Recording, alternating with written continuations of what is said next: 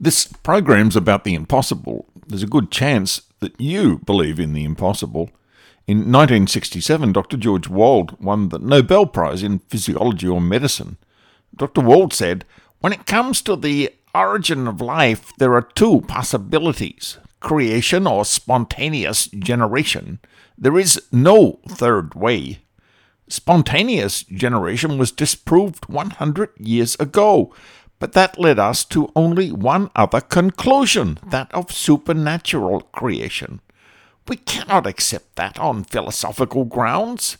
Therefore, we choose to believe the impossible that life arose spontaneously by chance.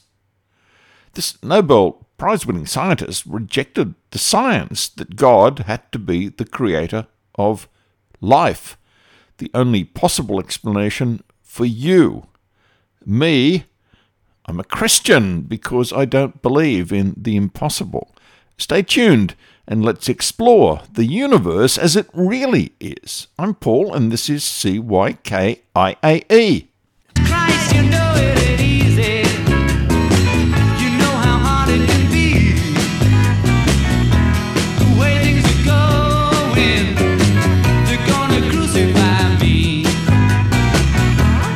I'm looking into the market for buying babies. But first, I'm covering off what happens when a man and a woman who are married, preferably, or are living together, have children. In the first part of this series, I looked at the incredible things that the body does to prepare the baby's biological parents for what's coming.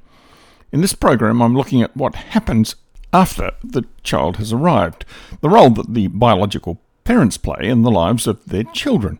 Equally amazing.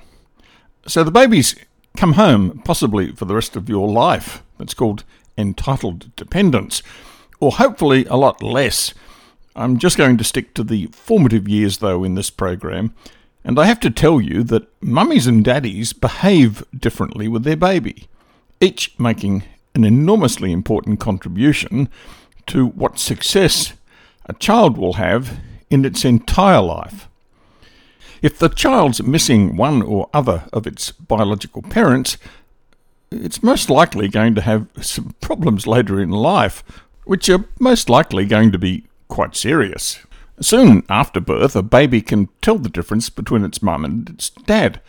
Within weeks of being born, a baby can see and smell the difference between its mother and father, and it can hear and feel the differences too, dad has a deeper voice, mum has softer hands and talks in a different way.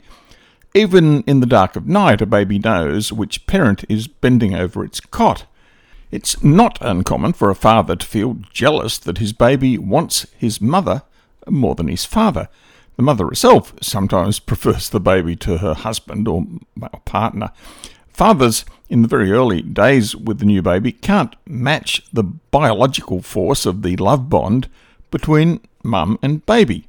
The baby is initially more bonded with the parent, who has the milk filled breasts, and the intense pleasurable sensations of breastfeeding reinforce the mother's bond with her baby. There's also those long months that the baby spent in its mummy's tummy, tuning in to her rhythm of life, her comforting heartbeat and smells. Scientists believe that the emotion and communication centers in the baby's brain learn to relate differently to its mother and father. This doesn't become obvious to the parents until the baby's about three months old, when it begins spending less time sleeping and more time interacting. When a baby reaches this stage, dad will move up and begin to play a starring role in the baby's life. By the time the baby is six months old, the baby will often love the stimulating games that Dad plays with it. When Dad kisses the baby's belly and blows loudly against its skin, tickling the baby, well, then Dad and the baby were in their own private world. Research shows that dads behave differently with their babies not only when the mums are away, but also when the mums aren't watching. And infants notice the difference too. One study showed that when mum Dad and the baby are all together, there were fewer interactions between Dad and the baby. But when fathers are alone with their babies, their playtime is much more spontaneous. For this spontaneity to happen, the father has to spend time with his baby. Researchers at the Ohio State University found evidence that fathers' beliefs about how involved they should be in childcare didn't matter. It was mothers who were in the driver's seat. They discovered that mothers are the gatekeepers for the father's access to their children. Mothers can either be very encouraging to fathers or not. Some mothers are critical of the dad. Researchers have found that mothers who are the least critical of their husbands or partners and encourage the father's interactions with the child fare best when it comes to the couple staying together.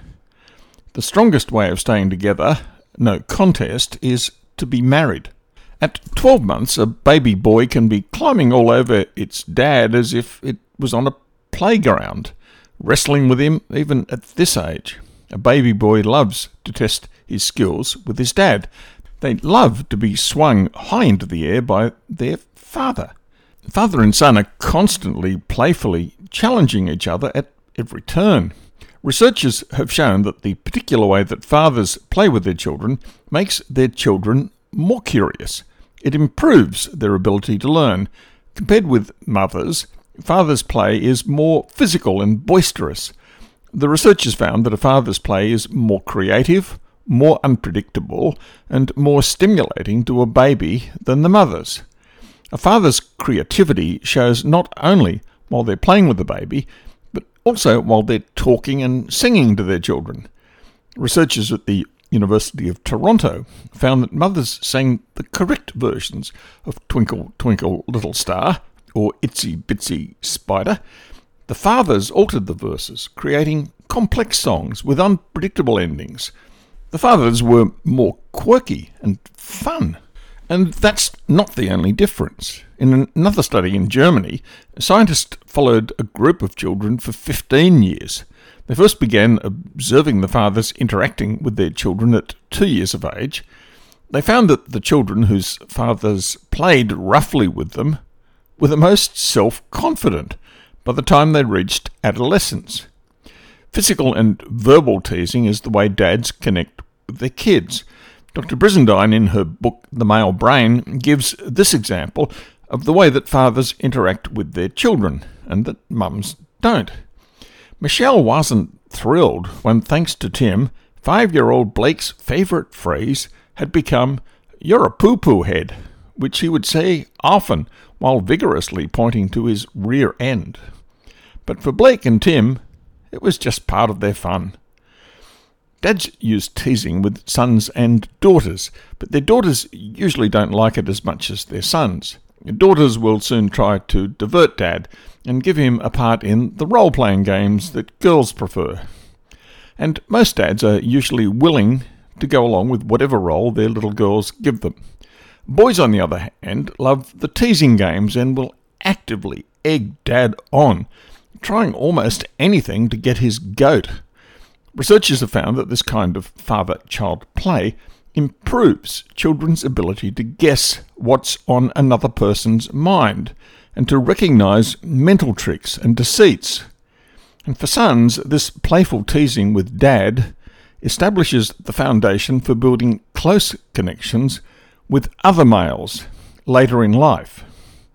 Again, Dr. Brizendine says, by the time Blake was six, he and Tim could banter mock insults for longer than Michelle could stand to listen. To mothers, fathers can often sound too harsh with their children. And to fathers, mothers can sound too soft. Researchers have found that fathers give their children more direct orders than mothers do. Mothers stay emotionally in tune with their children more. That means they don't have to give as many direct orders. Mothers use shorter sentences and match their children's tone of voice more than fathers do. This difference is neither better nor worse. Researchers believe that the way fathers talk to their children provides an important bridge to communicating in the real world. In the real world, children quickly find out that other children slash adults can't read their minds or anticipate their every need the way their mother does. The children learn that if they have a father from the father. Discipline is typically another area where the male and the female parents differ in style. The male thinks it's his duty to guide his child's development by using firm rules and strict corrections. Researchers have found that fathers in cultures around the world believe it's their job to make their children, especially sons, toe the line.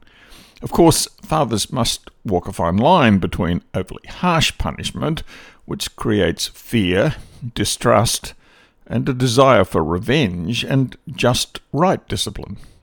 And even though some modern parenting styles endorse the laid back father as more likely to be a good dad than the high testosterone macho man, but biological research suggests that the opposite may be true.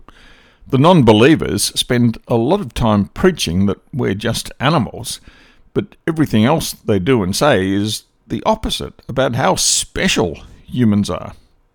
Male parents across the animal kingdom are typically more strict than female parents and more aggressive in handling their offspring. Although we don't think of aggressive males as being better dads, for some fathers, like rat dads, I mean real dirty, filthy rats, being a good dad requires being rough and ready.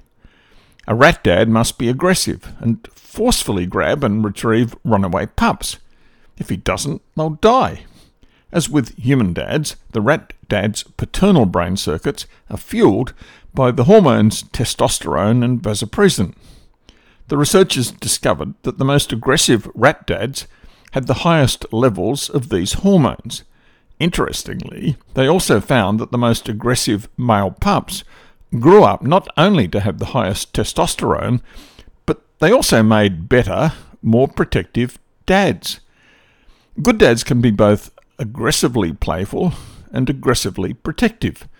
When children are raised by their mother and father, they benefit from having one parent in their home who represents what their own adulthood will look like. Wise, connected fathers teach their sons to appreciate being a boy by including them in their work and play, whether fixing the car or studying astrology, even when their interests diverge. Dad plays a major role in helping his son embrace his maleness and look forward to manhood by teaching him that being a man is cool.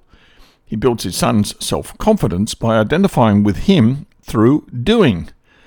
This desperately important connection teaches boys that there are many ways to be a man because maleness is rooted in physiology, not interests. It also sends the invaluable messages you are like me and you belong with me, which are essential building blocks to a boy's foundation that can be laid only by his father. According to researchers in Sweden, active discipline from fathers can be a key factor in children's success.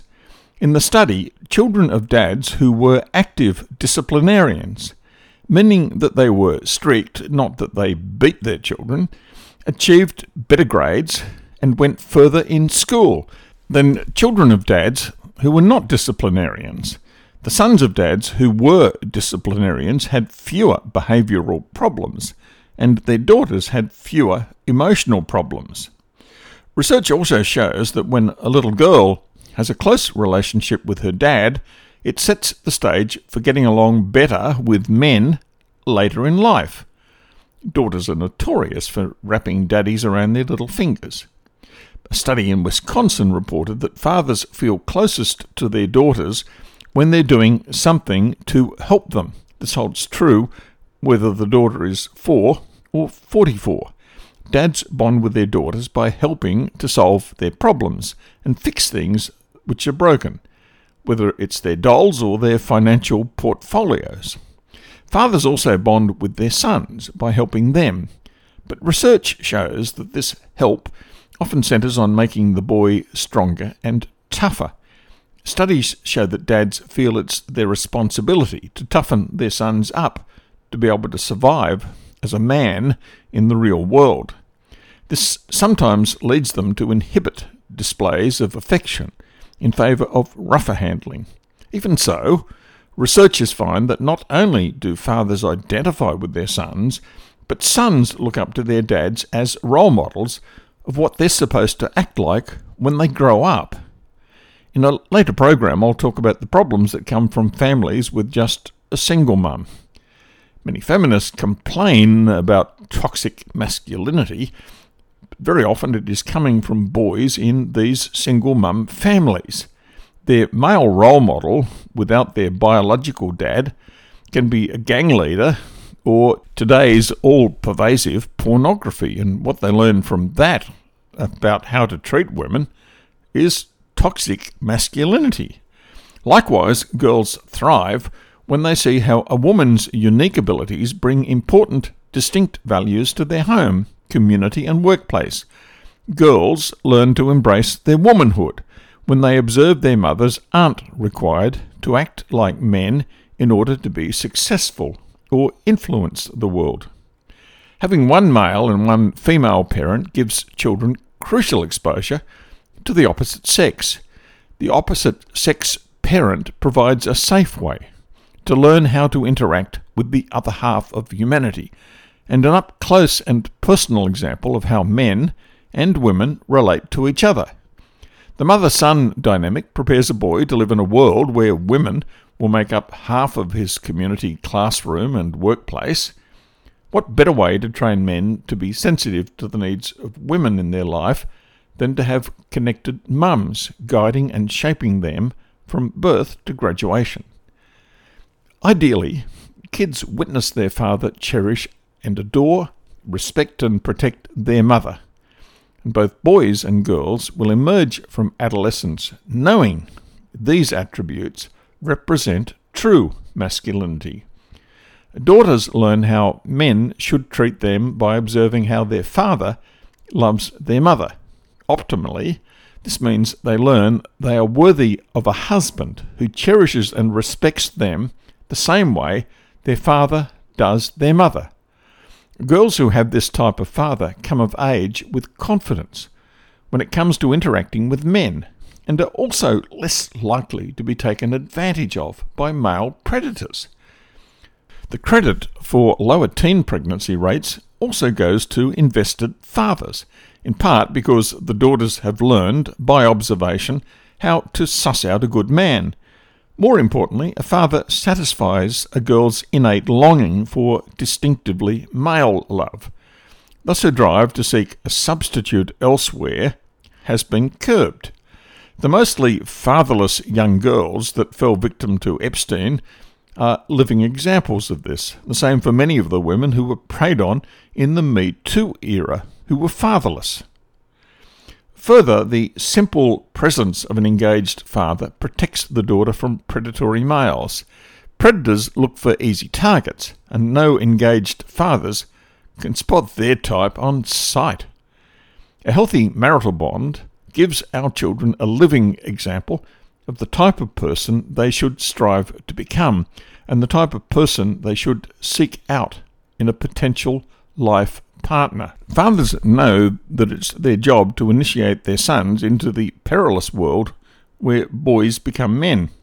Louann Brizendine, psychiatrist, in her book The Male Brain, follows the family that much of the chapter on children from baby to young children was centered on a guy named Tim.